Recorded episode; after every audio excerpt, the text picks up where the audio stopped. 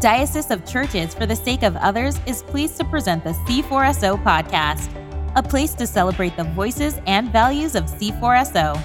C4SO is a national diocese of the Anglican Church in North America led by Bishop Todd Hunter. You can learn more about us at c4so.org.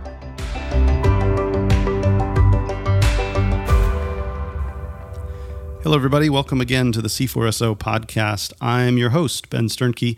Today, we're continuing our series uh, on melodies of hope, hymns from Advent and Christmastide, where we have enlisted worship leaders and songwriters and thinkers from around C4SO and beyond to tell us about a favorite Advent or Christmas hymn and to give us a fresh take on a familiar on our familiar canon of carols. And so our guest today is Katie Fox, who is the arts ministry leader at Christ Church Austin. She is a musician by training and has experience as a choral director, a worship leader, and a mezzo soprano soloist. She's also a writer and has a background in art history and theater.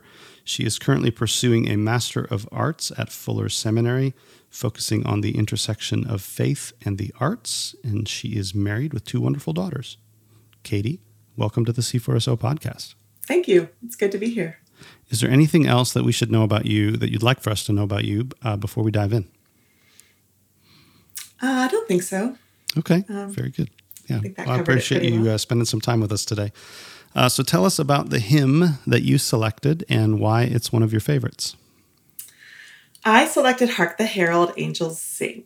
Mm. Um, I have loved this Christmas song for my whole life, especially the past 20 years or so, I would say, though, since I was um, kind of in my early to mid 20s.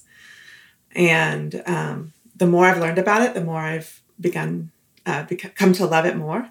Hmm. So, um, I can talk more, you know. Yeah, yeah. We'll talk I, more about what you've learned about it here yeah. uh, in a second. Yeah, it's um, so some of the some of the hymns that we've selected are sort of you know classics. We've we've done "O Come, O Come, Emmanuel," you know, mm-hmm. and some of mm-hmm. those kinds of hymns. But I've actually been in, it's been uh, interesting to see other people have picked uh, fairly uh, lesser known hymns, at least. Mm-hmm. You know, so we've had "I Wonder as I Wander" and uh, different things like that that aren't necessarily. I don't know. They don't come uh, immediately to the surface when we think about Advent and Christmas. But "Hark the Herald Angels Sing." This is like Christmas hymn extraordinaire. You know, right. um, this is the the shepherds and the angels and all of that kind of thing. So um, I'm actually eager to hear uh, more about this hymn because it is very familiar uh, mm-hmm. to me and I think to a lot of our listeners. Uh, what should we know about this hymn's historical context? Uh, there's there's a lot actually that's pretty interesting about the historical context. Hmm. Um, so it was written by Charles Wesley, okay. the lyrics, which um, if you know, if you don't, uh, most people probably know Charles Wesley wrote so many of our favorite hymns. Right. Yeah. Uh, especially in the Anglican Church, "Arise, my soul, arise!" "Oh, for a thousand tongues!" "Lo, he comes with clouds ascending!" "Come, thou long expected." Jesus, so many. Yeah, he's a great hymn writer, and yeah. um, and I love many of his hymns. um, so he wrote it around 1740, okay. and um, he it was slightly altered um, from from the original text. He wrote it with actually the first line saying, Hark how all the welkin rings, glory mm. to the King of Kings. So the mm. welkin, I think, refers to kind of like the the vault of heaven. Oh, okay. So yeah. it was sort of like this picture he created of of sort of the ceiling, the vault of heaven, sort of resounding with this loud ringing of glory uh, to the King of Kings. And um, so it's kind of interesting that we don't know it that way anymore because hmm. um, his colleague George Whitefield is the one who altered it when he published a he published um, in 1754 so about 15 years later okay. he published a book of christmas carols and hymns and he altered the line without charles wesley's permission oh and Charles Wesley, from what I understand, was really angry about it. okay, wow, the drama behind this hymn. Yes, he didn't like okay. it. He he yeah. he was pretty uh, unhappy, and uh, the story goes that he refused to sing the the new line. wow. So um, there's a little so, drama there. okay, yeah, a little drama. Do you know? I don't know if this is in the historical record or not. Do you know if he just didn't like the fact that it was changed, or if he didn't like the the line itself? Actually, both. He thought okay. that he thought that it the new line, um, "Hark the herald angels sing," having a specific reference to angels wasn't exactly what the biblical text says in his mind. Oh, okay. I guess right. according to the translation he was reading, he felt like it says a heavenly host. Right. Is who's saying, but he didn't want to name that heavenly host as being specifically angels. I see. I so see. He was very particular about that. Yeah, very particular about the the uh, the language there. Fascinating. Yes. Yeah, and then the other thing that's interesting is that he didn't really um, the tune that he wanted to pair his words, his text with, was a different tune than we sing today. Hmm. I can't. I'm not sure what it was, but it apparently it was something much more slow and solemn. Okay. And he didn't. He thought that that was what would be appropriate for this text. I see. But yes. The tune that we sing today was actually written um, a um, hundred years after Wesley wrote the text, okay. and it was written by Felix Mendelssohn, the ger- right. German composer, uh-huh. and he wrote the he wrote it um, with different text. It was a piece he composed um, for choir and orchestra in this celebration in Leipzig, Germany, for the 400th anniversary of the Gutenberg um, oh. movable type system, okay, printing yeah, yeah. system. So it was this big citywide celebration, and he composed this piece. Um, It was just as an instrumental. It was an instrumental piece and choir, instrumental okay. and choir, and it had other other words. It was sort of praising um, Germany, praising the okay. fatherland, praising Gutenberg, all of okay, these, yeah, you know, yeah, much more secular texts. It was like a patriotic German song. Initially. Yes, yes, yeah, yes. And so it wasn't until, so that was in 1840, and then it wasn't until 1855 that a music minister in England paired Mendelssohn's music with Wesley's text. Interesting. To have the Christmas Carol that we now know that's, today that's, as Hark the, the Herald. That's what we know today. That is yes. a fascinating story.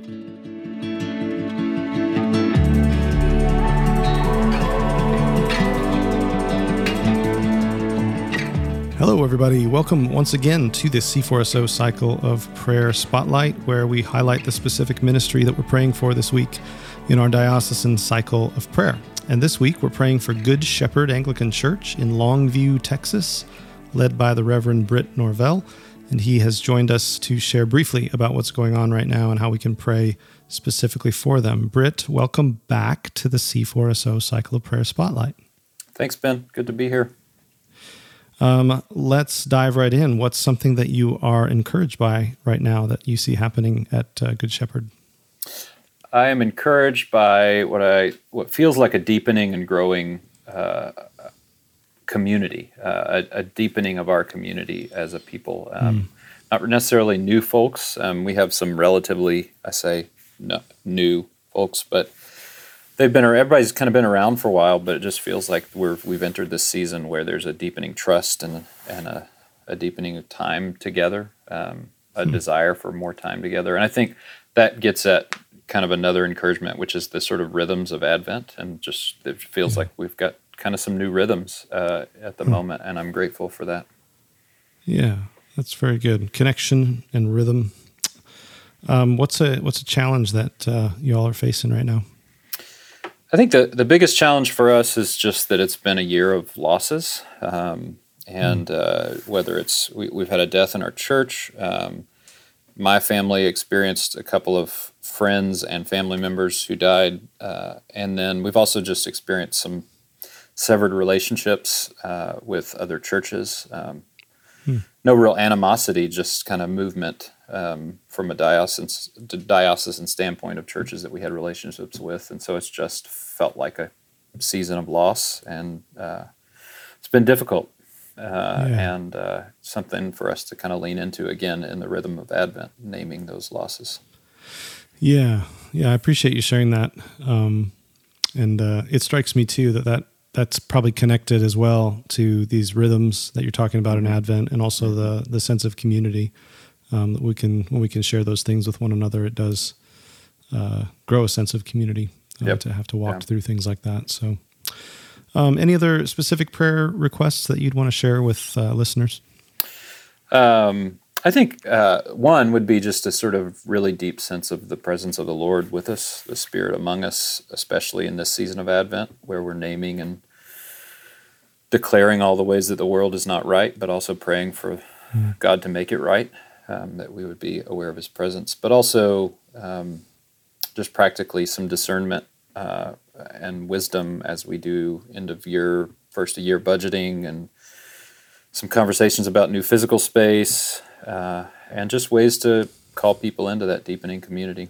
So, Okay. Well, thanks for sharing all this with us, Britt, and great to have you back. Thanks for joining us. great to be here. Thanks for having me. Listeners, if you'd like to find out more about Good Shepherd or to contribute to their work, check out the link in the show notes.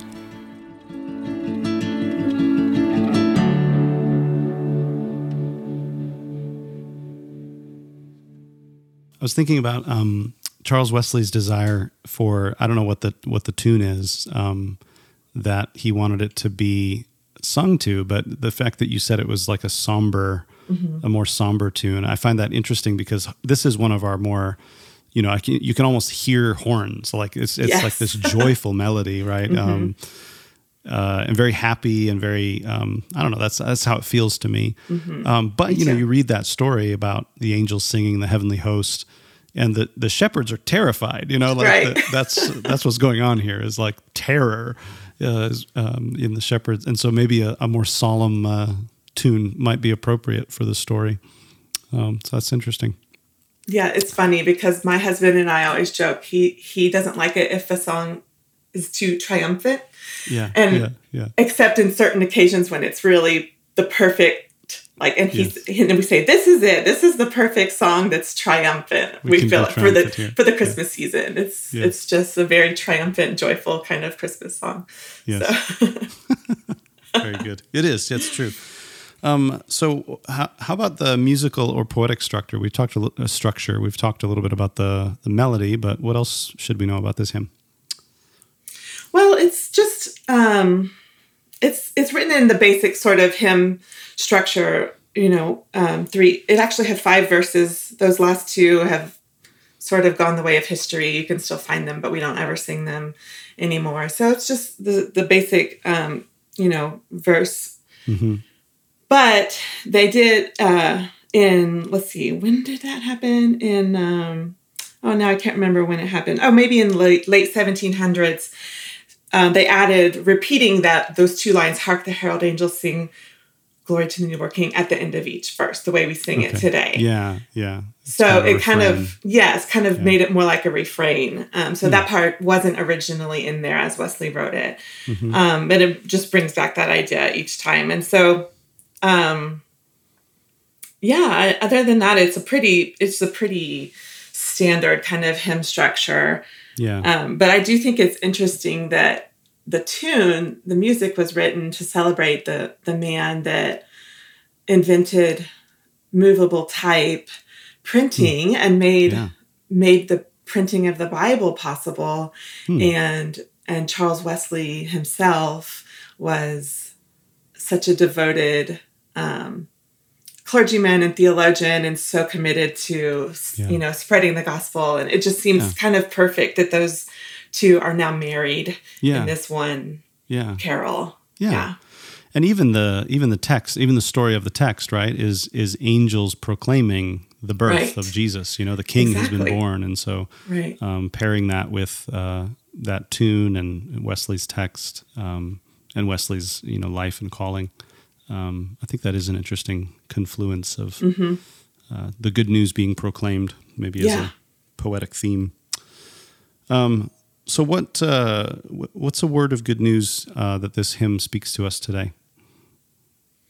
What can we be thinking about as we sing it, maybe uh, this Christmas? yeah i and that's one thing like you said at the beginning this is such a uh, well-known hmm christmas hymn that we tend to just sort of sing without thinking about it necessarily but um i love that this I love the lyrics. I love the theology. I'm kind of a theology nerd, uh-huh. and I love the the way that uh, you know. I think Wesley he's he's so gifted at being concise mm-hmm. and mm-hmm. saying um, so much with so little and the way that he just the gospel it's the mm. gospel it's so mm-hmm. and each verse gets better and mm. so the first verse is you know very specifically about this heavenly host and the angels right. and the triumph of the skies and all of that but then in the second and especially third verse verses he gets a lot more theologically yeah. uh, rich and in depth and yeah. th- just these lines about um, veiled in flesh, the Godhead see, hail mm. the incarnate deity, mm. pleased as man with men to dwell. Jesus our Emmanuel. So that's still, yeah, yeah. Um, so that's still a, a bit of like a Christmassy context, but bringing the gospel in. And then in the third verse, you really get the full gospel, and you get mm more of the resurrection. Mild he lays his glory by, born that man no more may die, born to raise the sons of earth, born to give us second birth. Hmm. It's like, wow, yeah. how how much more rich could you possibly get yeah. in one Christmas hymn, just sort of encompassing uh, yes. encompassing all of who Christ or most of who Christ was and came, you know, why yeah. he came and it's just it's beautiful and rich and I love it. I just love singing it. Yeah. yeah. as, as we've been examining these hymns, that that does seem to be a theme that's uh, emerging. That as as we think about them, right? Because, like you said, uh, especially with a lot of these Christmas hymns, it can be easy to just sort of go into nostalgia mode and just be like, mm-hmm. "Oh, this what a nice little hymn this is." But in a lot of these hymns, you know, they they have events from the Nativity, like the herald angels sing "Glory to the newborn King." So that's like, okay, Luke two, where we're actually narrating these events, um, of which is I think what most of us think about when we think about Christmas, is these events, the events of the Nativity. But so many of these hymns then tie those events to like theological meaning, you know. And so "Mild mm-hmm. He lays His glory by" is like okay, now we're in Philippians two, exactly, you know. And there's the, the now we're talking about the incarnation in general, you know, not mm-hmm. just this event mm-hmm. of Jesus' birth, but what does it mean that God has become human? Um, and then uh, a lot of times they end with like Christ risen and ascended and ruling and reigning over all things uh, as well, which uh, again, I, I, love being able to sort of hone in on the event, right? Mm-hmm. Christ's birth, but then also being able to zoom out into like what this means uh, for us today. Um, and I think that helps yeah. pull us out of uh, maybe just merely feeling sentimental or nostalgic uh, at the Christmas season and really being able to rejoice in the incarnation. Yeah, exactly. I love that that it has that zoom zoomed out kind of big picture. Mm-hmm. Um, you know, from from Christ's birth all the way to kind of this yeah um, final consummation yes. in there. So it's so yes. rich. Mm-hmm. Yes, wonderful. I love also the way that um, the the Peanuts, um, Charlie Brown Christmas. Oh, this is the song that they sing at the end of it. Um, and it's just oh yeah, yeah you know yeah, the Charlie Brown Christmas. It's such yeah. a it, I I think it's such a cultural um, icon really for yeah, for so many of us and the way that they're able to show the gospel um, through this popular cartoon and at the end they gather around and they sing they sing this song. And so i just love that the gospel is going out yeah. um, through that. That's uh, it is beautiful. Well thanks for joining us today katie sure i'm i'm so glad to be here can um can i just say something about the version of oh yeah yeah we're about the, to yeah so the yeah. the there's so many recordings of course of hark the herald angels sing mm-hmm. out there and and trying to find the one that i felt would be best to share i love the one that i ended up finding. It's mm-hmm. um, it's from well, it's conducted by John Rutter, who is um, a, a well-known English composer and conductor. Mm-hmm. But so for one thing, I chose a choral arrangement, a choral version, okay. as opposed to a soloist. um, because I, I I think that this is just one piece that is better sung by a choir Mm. um, than an individual because you're it's talking about the choir of the heavenly host singing and the music that it's set to that Mendelssohn wrote that music was originally composed for a choir even though it wasn't composed for this text. And it, to me it just feels like of course it's fine for you know individual to sing it. That's great. There's lovely versions out there. But i think you really get the full richness of the piece That's when you have a choir Yeah. singing it. Yeah. um, and so the um, the version that I chose it, it's the it's the choir um, and it is this version that is used and was um, the last verse the third verse has this lovely soprano descant which is like a higher line above the choir. And it is um, something that was added in 1961 by the man um, Sir David Willcocks, who was leading the choir of King's College in Cambridge at the time, and it became the recessional hymn for their yearly service of lessons and carols. oh. So even today, they still use this arrangement um, that David Willcocks added with this little soprano descant of the third verse. Yeah. And it has trumpets and it has a soprano descant, and it just really perfectly captures, I think, that Mm-hmm. beautiful, triumphant, joyful sound that we, Wonderful. you know, that the text brings. Awesome. Well, now now I'm really looking forward to listening to it. Okay, good. I hope you enjoy it. yeah.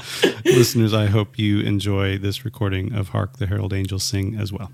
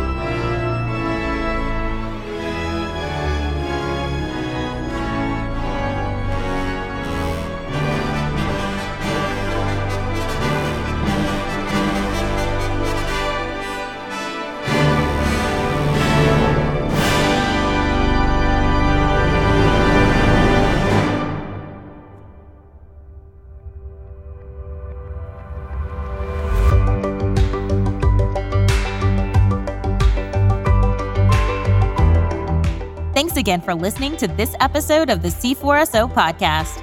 We hope you enjoyed our conversation. Email us your thoughts and suggestions at connect at c4so.org.